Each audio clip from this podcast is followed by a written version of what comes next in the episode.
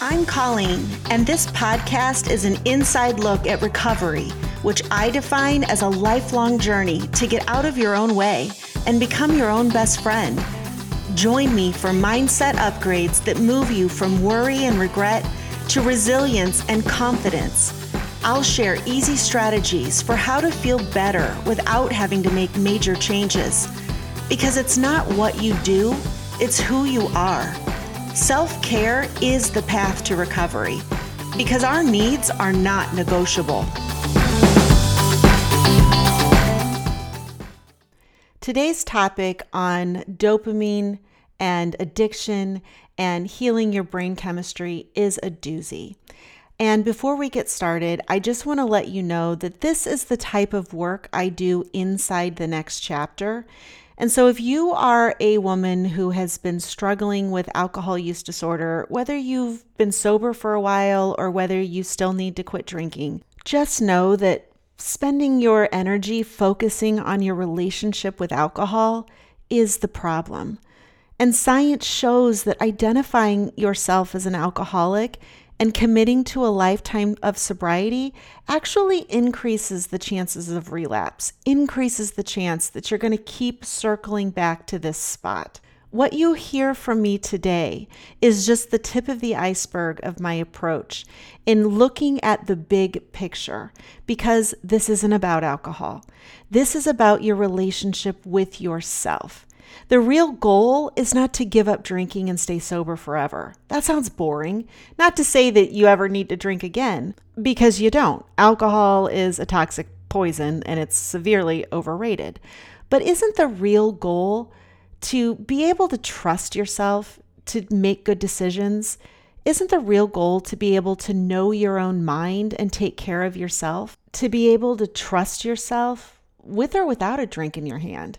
And not just with alcohol, but with sugar and relationships and big decisions. The real goal is to restore your personal power and your confidence to be able to manage your life and yourself without following somebody else's rules or opinions about what is best for you. I can help you bypass all of the bad advice and teach you how to lean into your own intuition. My approach to recovery is about emotional sobriety, which is the ability to resolve the uncomfortable subconscious feelings so that they are no longer controlling you. So that you can get out of your head and also diagnose the real problem, which is likely a dysregulated nervous system and also imbalanced brain chemistry due to stress and poor self care habits. So, I'd like to invite you to the free masterclass I'm doing this week, where I lay out all of the pillars to my approach, specifically into emotional sobriety, what that is, and how I teach it, so that you can see that making a commitment to work with me and a community of like minded women for the next 12 weeks can dramatically accelerate your recovery. So, click the link in the show notes and come to the masterclass on emotional sobriety if you're interested in hearing what I have to offer and how I can help you. All right, so this episode is pretty deep dive. Like, get a notebook and a pencil.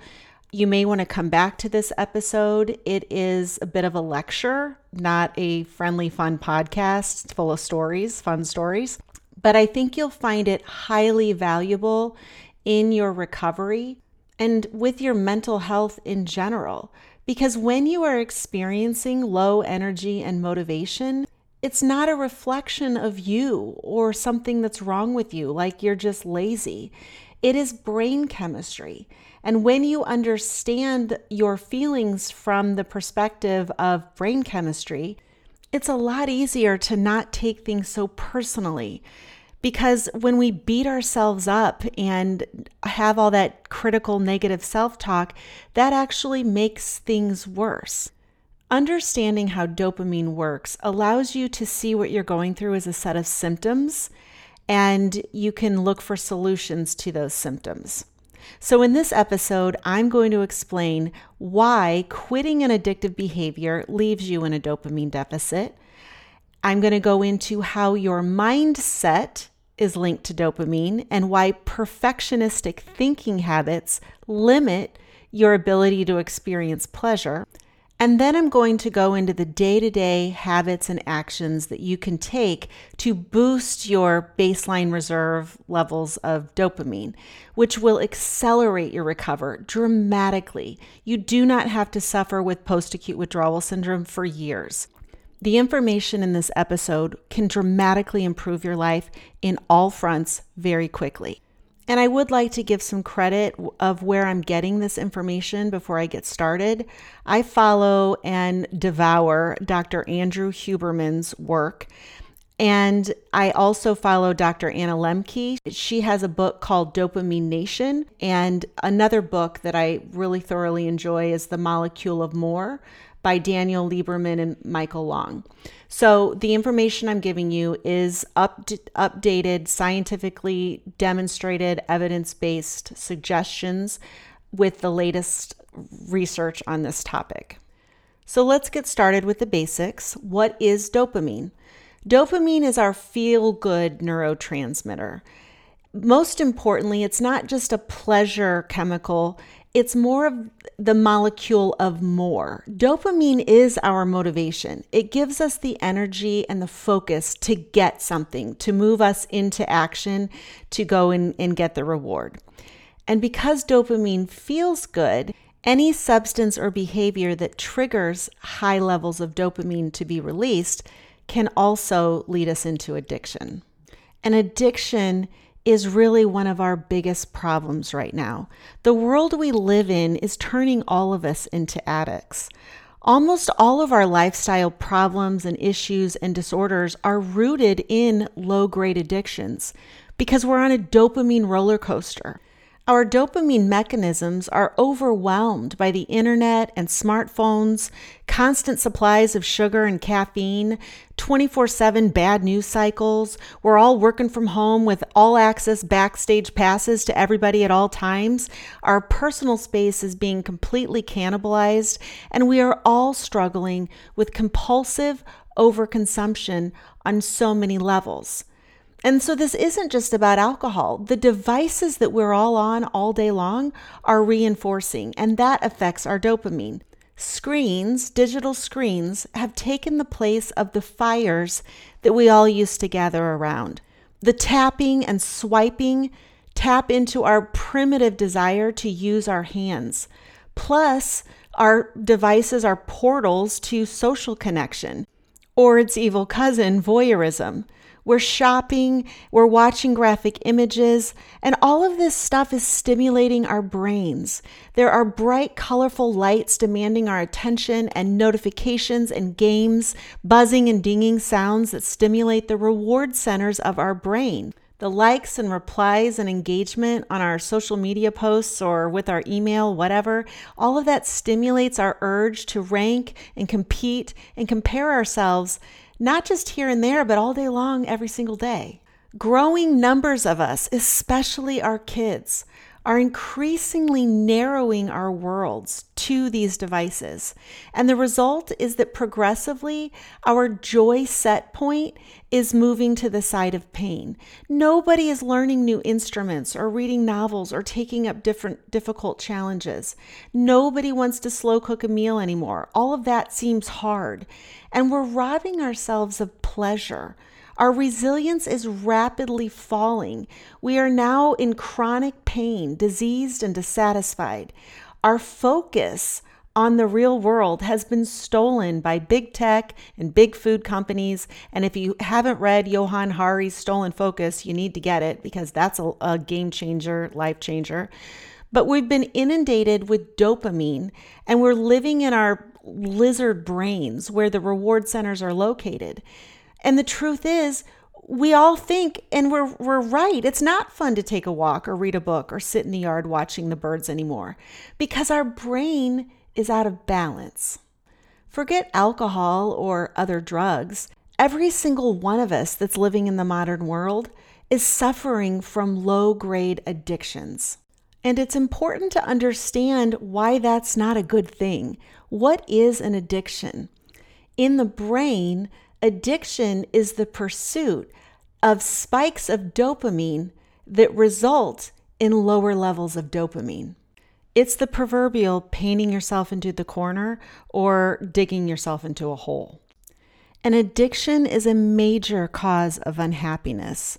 There have been massive increases in anxiety and depression and suicide just in the last 10 years.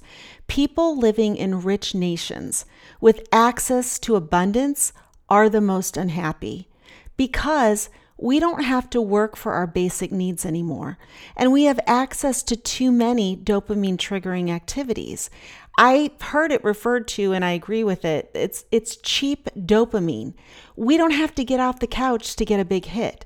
And cheap dopamine throws our bodies and brains off balance. There's an evolutionary evolutionary mismatch between the dopamine that is available to us and what our bodies actually need to survive. Like plants given too much water, we are drowning in dopamine. And Dr. Carl Erik Fisher says that ad- addiction is an adaptation, not actually a disease. He says that addictive behaviors are adaptive responses meant to fill that void of meaning and purpose. Using substances does provide a temporary sense of community with other users, it gives us purpose because we have to acquire more of it. And we feel like we have meaning because there's literally feelings of euphoria or calm that we get from using the substance. And he says that addiction stems from increasingly dislocated capitalistic society. It is not from a medical pathology humans are becoming increasingly addicted, not because of some mutant DNA or just because alcohol and addictive other chemicals and behaviors are increasingly available, but because we are becoming more disconnected from our purpose, nature, culture, and each other. Anna Lembke says that addiction is the continued compulsive use of a substance or behavior despite harm to self and or others and she covers the 4 C's of addictions. The first one is control. That means you're using more than you intend, so you don't have as control over how much you use. The second is compulsion in that it steals our focus and it narrows our attention and we just go into automatic habitualized behaviors. The third one is craving. So we have a psychological or physiological urge. And the fourth one is consequences, which means that we're suffering consequences. We're in pain, we're suffering disconnect, there's financial cost, and we continue to do the thing, whatever it is, even though the, the consequences are getting worse. Because for most addictions, it's a very subtle process. We're like a frog that gets into cold water, not realizing that the temperature gets turned up one subtle degree at a time and suddenly we are unable to jump out. The desire to keep using is more subconscious. At some point, our motivation shifts from pursuing pleasure, doing the thing, to avoiding the pain of not doing the thing. Because any activity that spikes our dopamine also puts us into a period of withdrawal. What goes up must come down. And the symptoms of withdrawal from anything are universal. You experience anxiety, irritability, insomnia, depression, and intrusive thoughts. And those aren't fun. So that leads us to pick up again whatever it is that we were trying to put down. Withdrawal is a dopamine deficit. And when we're in a dopamine deficit, we feel bad. And so we want to grab whatever's closest to give us another hit. Andrew Huberman describes addiction as a progressive narrowing of things that give us pleasure. The more we engage with activities that spike our dopamine unnaturally high, the worse our symptoms of withdrawal get, and the more we want to just pursue whatever it is that'll fix the problem the fastest. And because there are negative consequences to continued and progressively increased use, Addiction, while it begins as seeking pleasure, eventually it becomes about avoiding pain and not just from the external consequences. Anything that spikes the dopamine also depletes the dopamine reserves. So the more you're doing it, the the, worse you feel when you're not doing it. And that's why they say addiction is progressive, because obviously it doesn't start out that way. And that speaks to what most of us don't realize is that no drug, no behavior works the same forever. The brain is always learning, changing, and adapting. The more you use anything, the less effective it is. That's called neuroplasticity. So, how alcohol or drugs or on our screens, our emails or social media, or even simple things like coffee or sugar or any drug of choice, they become less enjoyable over time. But while our experience of the drug of choice may change, our belief systems tend to be rigid.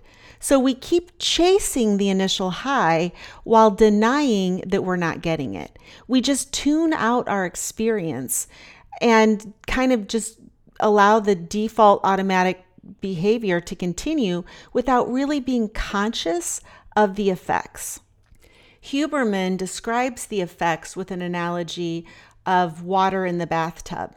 So imagine you've got a, a, bathtub filled with water, and let's say you're in the bathtub, rubber ducky in it, and you make waves in the bathtub those are your dopamine spikes. So, the high levels of water, the tip of the wave is a dopamine spike. That feels good. And you get the top of the wave or the dopamine trigger anytime you think or engage in the activity. So, understand that this isn't just about using, it's also about thinking. And that's why it steals the focus the desire begins when the thought happens. You know, if you see a commercial for pizza or alcohol or chocolate cake, you think you want a pizza or alcohol or chocolate cake, and the dopamine in your brain is what gets your ass off the couch to go get it. So back to the waves in the bathtub, when you get a unnaturally high dopamine spike, that's like a big wave. And what happens is like in the bathtub, some of the water spills out of the tub which lowers the level of water in the bathtub, also lowers the dopamine in your brain. So, your ability to generate normal waves, normal dopamine spikes for normal behavior goes down because you have less water. And the less water you have in your bathtub, the more down you feel, the more lethargic, unfocused, and low energy, you're not motivated. And the lower the water levels get, and then all of a sudden your brain remembers, ah, there's a fast pass to feeling good again. And that might be pouring a drink or scrolling on your phone or eating a cookie, some cheap dopamine source. That will give you a high again, and then more water spills out, and the cycle continues. But this does happen very gradually over time. The desire to avoid the pain of the low dopamine, low levels of water in your bathtub, is very subconscious. You're not really aware of it. You just know that when you stop doing whatever you're going to be doing, you're going to feel worse for a while. But you're also not necessarily aware that there's pain in continuing too. So you might watch one more episode on Netflix or grab one more cup of coffee or one more glass of wine or check Facebook and Instagram one more time. But sitting there all day and not doing other things isn't going to feel good at the end of the day either. But as this is all subconscious and you're not really aware, your brain ends up going with the instant gratification.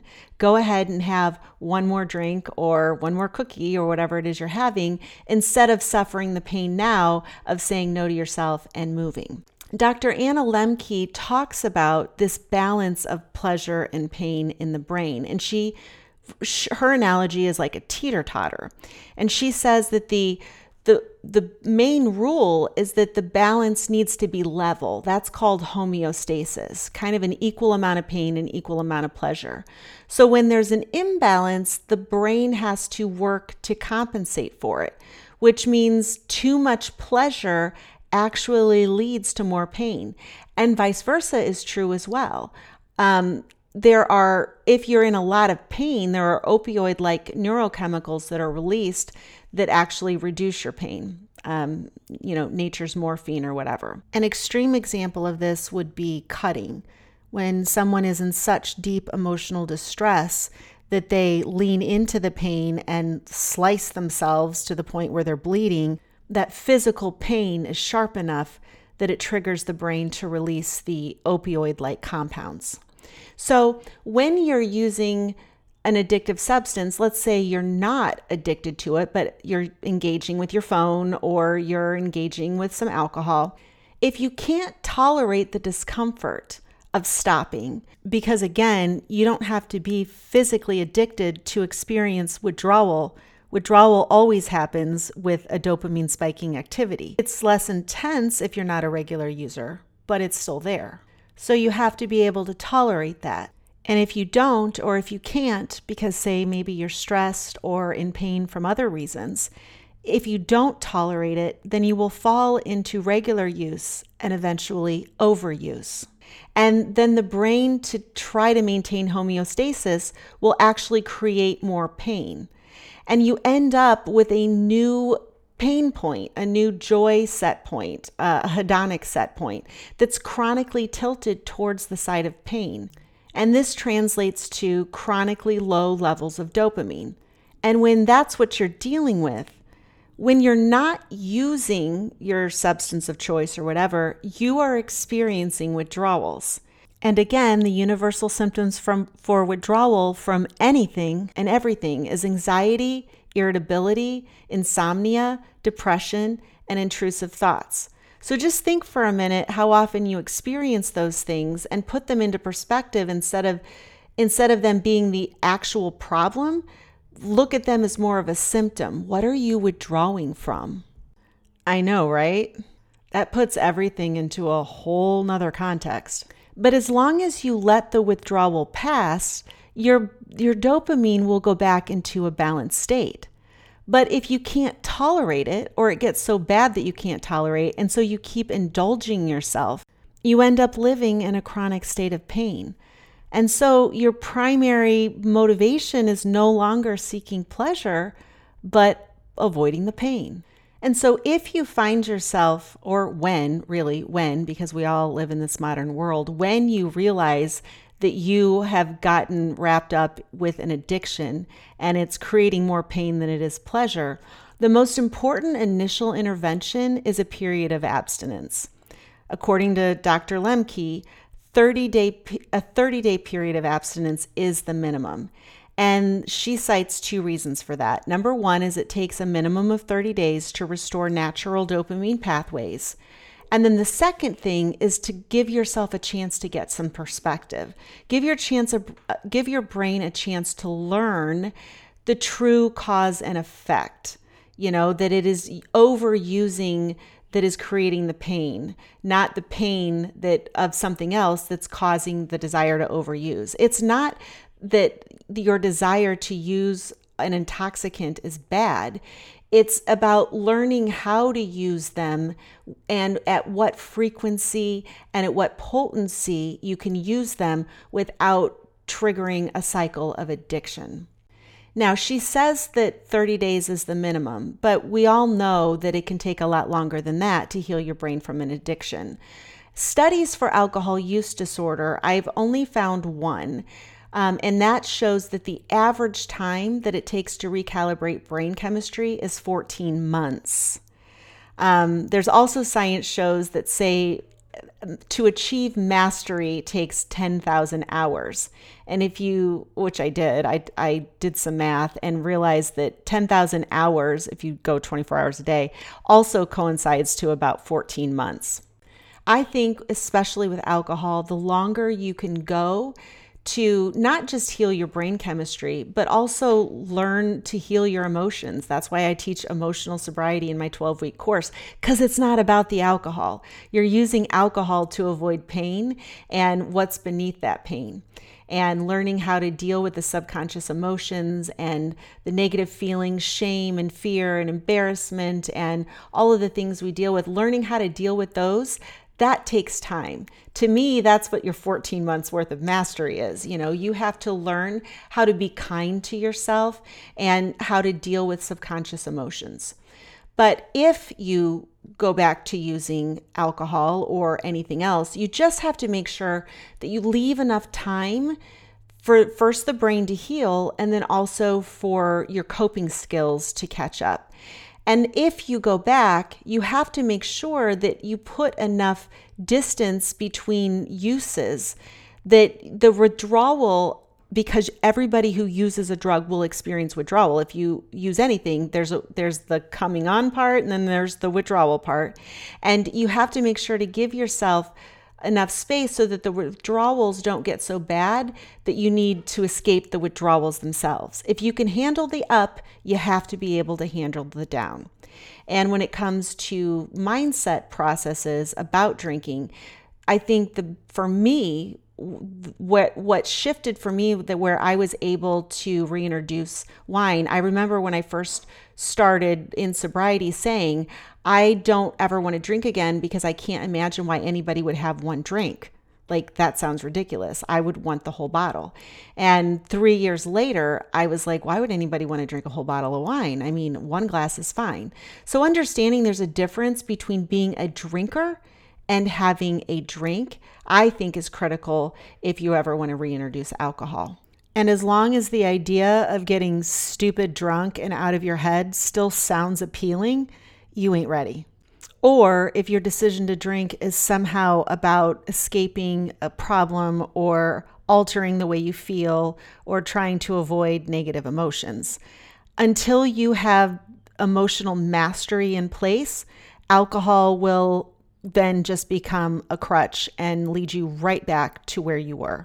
You truly have to change who you are as a person, how you identify, and your relationship with yourself before you could ever establish a healthy, you know, distance friendly relationship with alcohol. It's not about your relationship with alcohol at all, it's about your relationship with yourself.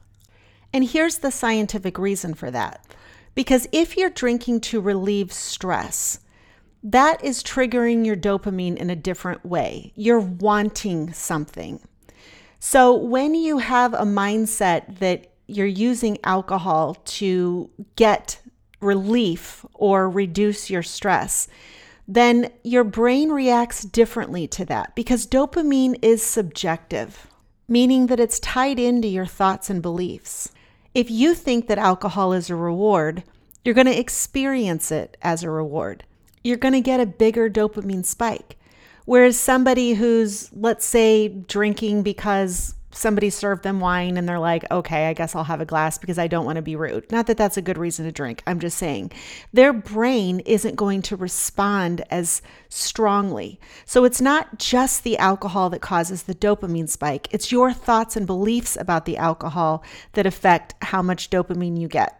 One person's reward is another person's tedium. What's more is that if you are a person who believes that alcohol relieves stress, you are more likely to ignore the fact that the opposite is true. So you're drinking because of a belief system that you have about alcohol, not based on your actual experience with alcohol. Because anybody that drinks much alcohol and pays attention understands that less is way more. I was actually shocked the other night. We were at a concert and I had one white claw and it was fine. That was in my plan. I'm having one, one, you know, I'm participating, everybody's whatever, it's fine. And so I, I had one drink. And then my husband at halftime or whatever you say in a concert brings me another one. And I, did, I didn't really think about it and I drank it. I swear to God, I was hungover for two days. I could feel the after effects of that. Never again am I having a white claw. I had never had one. All I know, all I looked at the label and there was only two grams of sugar. So I was like, ah, this will be fine. And the first one, maybe it would have been fine, but I am so in tuned with my body. I'm not interested in alcohol relieving my stress. You know, I was I was having it kind of as a as a social whatever, and I paid the price for it. And I didn't ignore the subtle signs of hangover. You know, I was had less energy, I had a pinch of a headache. I didn't ignore that. I said note to self, I'm not drinking that crap again. And I was able to do that because I was drinking and interfacing with alcohol as it was, not as I wanted it to be. I didn't need anything from the alcohol. And so I was very cognizant of what the alcohol did to me. And that speaks to how mindset plays a role in addiction. When our brains associate an activity as a reward at the end of that activity, it robs us of the joy of the experience because we're not, let's say, drinking to enjoy the drink. We're drinking because we want to feel differently or relieve stress. And the more you're doing something to get something, the less you enjoy what you're doing. And the more resentful you feel when the reward doesn't appear, which exacerbates the the symptoms of withdrawal, the anxiety and irritability and depression and all of that stuff because you wanted something and you didn't get it. And now you're even more pissed off, which I know for me led me through the cycle of, well, I guess I'll try that again. Uh, every single night, like running laps around the cul de sac of stupidity, not paying attention. So, 30 days of abstinence is such a, a step one because it may take 30 days for your dopamine to start firing again. Although, again, science also shows it can take up to 14 months. But truly, this isn't about your relationship with alcohol. Once you get it out of your system, then you have to work on your relationship with yourself and why you would be using a dopamine spiking substance is what you really want to address. Because if you're not experiencing pleasure from normal everyday life, that's the problem. And using alcohol to supplement your joy and pleasure and connection only decreases your joy and pleasure and connection. You've got to get off that hamster wheel, and that just takes time you have to reestablish your dopamine response to normal everyday life. And that may take some work to change your normal habits and your response to stress and all the things you put on your plate and all the guilt you feel and you feel bad when you're taking care of yourself. Like all of that shit has to be dealt with. And then once you are happy in your everyday normal state of life, that is when you can r- consider re engaging with alcohol or anything else. But you have to do so with the awareness uh, that there is a dopamine spike and there is a withdrawal period, and that you have to be very careful engaging with, say, alcohol, and only do so in very infrequent and modest doses so that it doesn't become a cycle again. You have to learn how to tolerate the down if you want to enjoy the up. And I can tell you, once your brain heals, you won't get nearly as much of a high. I can have a glass of wine, and sometimes I feel a pleasant, euphoric little buzz, and other times I don't. And I don't chase it. Like, okay, that was my glass of wine. It was what it was. And I don't try to augment it or boost it in any way because I absolutely am not willing to sacrifice my pleasure and joy tomorrow or any other day. That is my first priority. And I would never pour alcohol on a low dopamine situation, on a low day where I'm not feeling pleasant. You know, maybe I'm going somewhere I don't want to be. Well, the answer is not to have alcohol in order to make that easier. The answer is to go home and give myself whatever it is I really need instead of making it worse. So, I'd like to share with you now some steps and tools that you can use to heal your dopamine response so that you do feel pleasure and connection and joy in your everyday life. And one of the first things is to cultivate a growth mindset, telling yourself that you like to do hard things. The reward centers in your brain, your dopamine response system, is in your primitive part of your brain. Your cognitive frontal lobe that's your consciousness, that's your intelligence. And the thing about your primitive part of your brain is it's not cognitive. So you can make a plan to trick your primitive brain. And even though you're aware of that plan, your primitive brain will go along with it. And so, what I mean by that is you can tell yourself you like to do hard things, even if you don't like to do hard things. And when you first quit drinking and you're dealing with a dopamine deficit, that's hard. That is hard. It's a it's a marathon to get your brain functioning again. And the best way to accelerate your recovery is to bring your awareness into experiences that you want to like. before you like them and use positive self talk. This is something hard. I'm enjoying doing this hard thing. Or noticing the effort and associating telling myself that I'm enjoying it will actually boost my dopamine response to this activity. Like you can be very cerebral about the emotions of enjoying your own life, and you can program your brain to respond. And of course, it doesn't respond amazingly in the beginning, but the more you make it a habit to remind yourself why you're doing something and to pay attention to that sense of effort, that sense of striving. So you're rewiring your brain from the instant gratification, I'm in this to win it and I want the reward.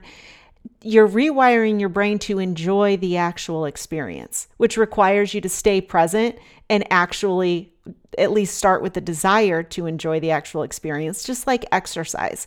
If the only reason you're exercising is to be skinny and, you know, to check the box, then you're not present during it. You know, you may be listening to music or boosting your dopamine with caffeine or workout supplements or whatever, and you're not really focused on the experience of the exercise.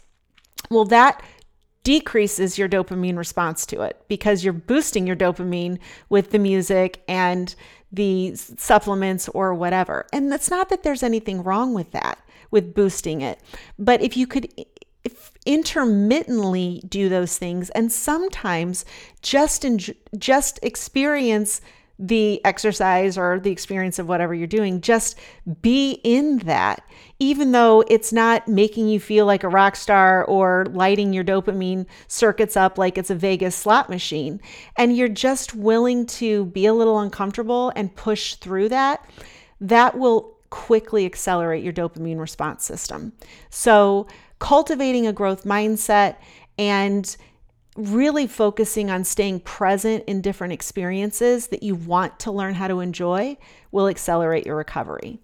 And there's a whole list that I'm going to go into now of daily self care routines that also dramatically improve your dopamine response. So, if you're in a dopamine deficit, doing these things every day have been scientifically proven to boost baseline dopamine levels so that you feel better and enjoy your life as you're living it and you're not constantly just reaching for something to spike your dopamine, but it's actually engaged with your real life.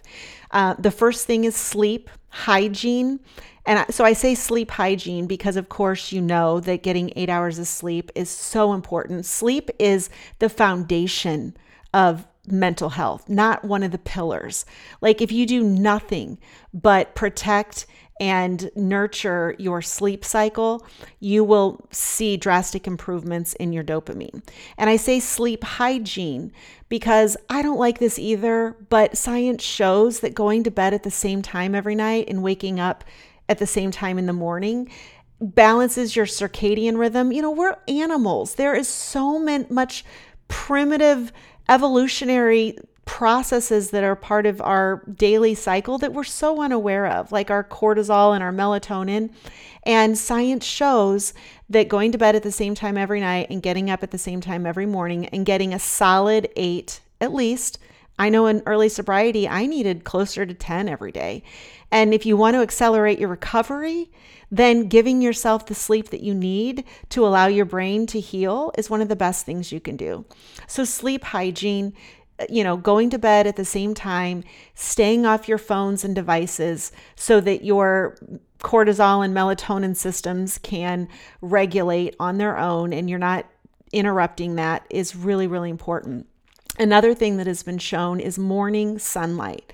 And I tell you what, I attribute my new habit in the last couple years I've been building it. This last winter, I was outside every single day walking my German Shepherd. Thanks to my German Shepherd, you know, I had good reason to go even when I didn't really want to go.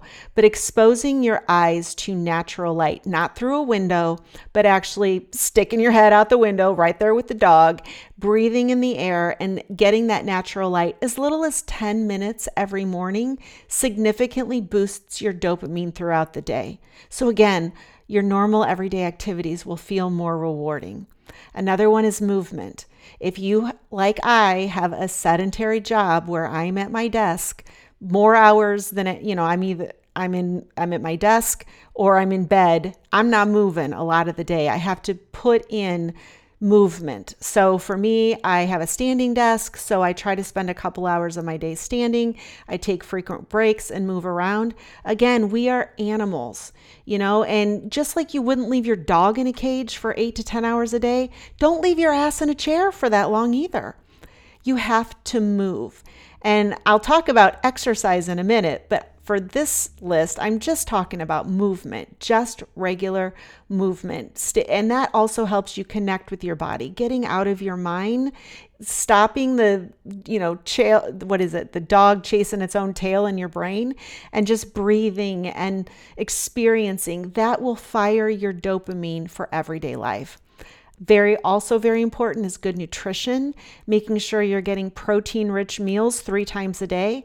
I know I was an intermittent faster and I tried to sustain that in early sobriety. Because it was my habit, it actually felt good. And I had no idea that when you are repairing baseline dopamine, you, there's specific amino acids that you need on a regular basis to give your brain everything it needs to function and fire. Um, and that leads to beyond good nutrition, there are specific amino acid supplements, and I have talked about those in other episodes of the podcast. But tyrosine is one that you can use. Um, and I still use that some days. On days that I have brain fog or I don't feel like I'm really focused, I will use tyrosine. Um, amazing results with amino acid supplements if you're experiencing a dopamine deficit. Um, and then finally, on this list, taking digital breaks. So your phone is putting you on a dopamine roller coaster. And so maybe one day a week you take a digital Sabbath where your phone stays in on the charger all day long. Of course you can still use it, but just not carrying it around like you're a dog on a leash, responding to every ding and uh, notification. I, I don't really take a break for a full day. I haven't gotten to that point yet. Um, on a weekly basis. I mean, if I'm on vacation, for sure I do that. But um, I will just leave my phone in the bathroom for several hours. Uh, it helps me get more work done. I'm more focused. It's amazing. Um, the phone really has become a leash. And taking breaks from that, you know, learning how to read a book again, there's a reason why reading a book feels hard. And it's not because reading has become hard. It's because you're out of the habit and you're so distracted. Like if you're reading a book and your phone is next to you, your chances of really losing yourself in that book are so much lower. Just seeing your phone, even if it doesn't go off, your brain will be like, hey, you should check Facebook really fast. Or hey, you know, I wonder if anybody responded to that email or whatever. So out of sight, out of mind with the phone, taking digital breaks is very, very important. And then another um, strategy for healing your dopamine deficit is to invite painful activities that stimulate dopamine production. So remember, pain and pleasure are a teeter totter. And it, you don't just have to stop pursuing pleasure, high, high, high levels of pleasure, unnatural dopamine spiking pleasure, but you can also lean into pain. So, just for one basic bottom line, rigorous exercise has been shown to be far more effective than any pill when it comes to sustaining positive mood or dealing with anxiety or improving your cognition or improving your energy levels or even sleep. Energy, especially rigorous ec- exercise, if you can get yourself into a sweat, and exercise is more effective than any pill. So, leaning into that pain of exercise and telling yourself you enjoy it, staying present for it, and doing whatever you can to push the boundaries of your comfort zone.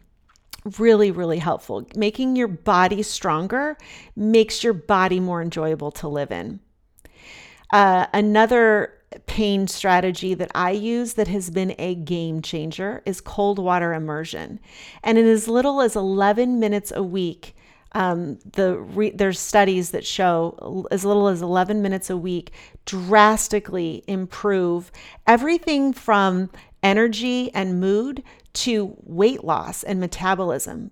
I guess cold water stimulates burning of the brown fat, which I'm not an expert on that, but that got my attention.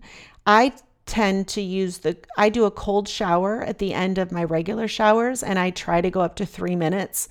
And I tell you, there is nothing that's ever going to be easy about the first 10 to 15 seconds of that. It is pain. But it's really cool to learn how to tolerate. And I can tell you that I can now sit in an ice bath for three to five minutes, and the first 10 to 15 seconds suck and then my body responds. It's so cool to kind of be present to the physiological responses. It's like my engines turn on. And when I really pay attention to the sensation of the cold on my skin, I can't tell if it's cold or hot.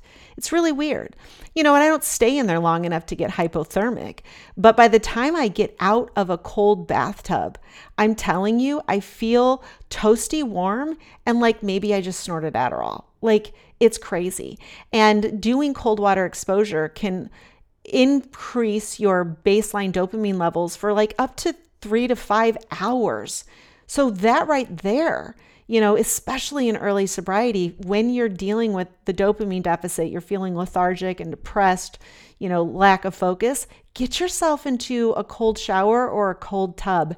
It's a game changer. Um, another, some more psychological tools of leaning into pain would be like anxiety immersion. Like, let's say you have a lot of social anxiety, controlling situations that you purposefully put yourself into to practice tolerating the pain of social anxiety. So it might not be going to a party with all your family and friends, like that's that's a mountain, but getting out of the car instead of doing the drive-through at Starbucks and going in and making eye contact with the people or you know if you have a work environment where you're like all right i'm going to get up and do a lap and say hi to three people and make eye contact and practice feeling that anxiety and pushing through it. That also makes your brain dopamine respond. So, just like the pain that somebody, like I said, the extreme example of cutting themselves, if you lean into your anxiety and allow that to be, first of all, you will also heal your anxiety, but specifically in the moment in your brain, when you do hard things, your brain rewards you. It feels good to do the hard thing and get through it. And so, finding little ways to do that throughout the day, leaning into the hard, your brain responds to that and that boosts your baseline dopamine. Um, and the last thing I'll talk about that you can do this psychologically is with honesty. So, as adults, on average, there's a study that shows most adults tell at least one lie per every day. And the reason is honesty can be painful. And truth telling itself, telling your truth, balances pleasure and pain in your brain because telling your truth is pleasurable. And there's a couple of reasons for that. First of all, when you don't tell the truth, um, even little white lies, even subconscious lies, where you're not really present and somebody's like, How's your day? And you're like, Oh, it's great. How's yours? But your day is not great. Even if that's just that's that's of no consequence, right? But subconsciously, your body is keeping the score. And when you say things that aren't true, you get latent anxiety. So, if you're a person that struggles with anxiety, adopting the radical honesty challenge might be a way to reduce your anxiety. Tell your truth. This doesn't mean hijack every conversation with all your bullshit. It just means finding a way to honor what you're going through and who you are and not being afraid to speak, not feeling like you have to adapt and reflect what all the people around you want to see, but allowing yourself to be where you are. That not only reduces anxiety, but it also uh, generates a feeling of acceptance because once you hear yourself say something, your brain isn't going to the, the arguments in your brain that go with anxiety, the back and the forth, you're able to quick, quicker, quickerly, not a word, move into acceptance. where it is what it is. And once you can accept a problem, you actually have the foresight to work on that problem. Where if you're still arguing if the problem exists, or maybe if you're crazy, then your anxiety just perpetuates. And when you deny that you have a problem, and I think of alcohol use disorder for myself, the biggest problem was not even what alcohol was doing to my body and my dopamine systems. It was that I was in denial and denial itself disconnects your frontal lobe from your reward pathways. And it produces feelings of detachment and disconnect. So the more I drank and pretended that I didn't have a drinking problem, the more detached and disconnected I felt, not just from other people, but from myself. When we are trying to project an image of who we are, that is different from our actual experience, we're not able to have that experience of ourselves. And of course, if we're in pain, that's exactly what we're trying to avoid. But it's only by embodying the pain that we're in that we're able to actually deal with it. So, again, radical honesty counters that disconnect between the projected image that you're putting out there and your authentic self. And the real goal is to become the person you say you are, right? That is authentic authenticity. To be able to be in your integrity and in your truth. So radical honesty reconnects you with your authentic self. And that feels good too, which also boosts your baseline dopamine levels because you know when you've got this feeling that you're full of shit, that doesn't feel good. And that's not rewarding in your brain. So, starting where you're at with being okay with where you're at is the first step to actually getting to a place that you want to be where you are okay. And when you're honest, about where you're at, it, it allows for an accurate narrative in your brain.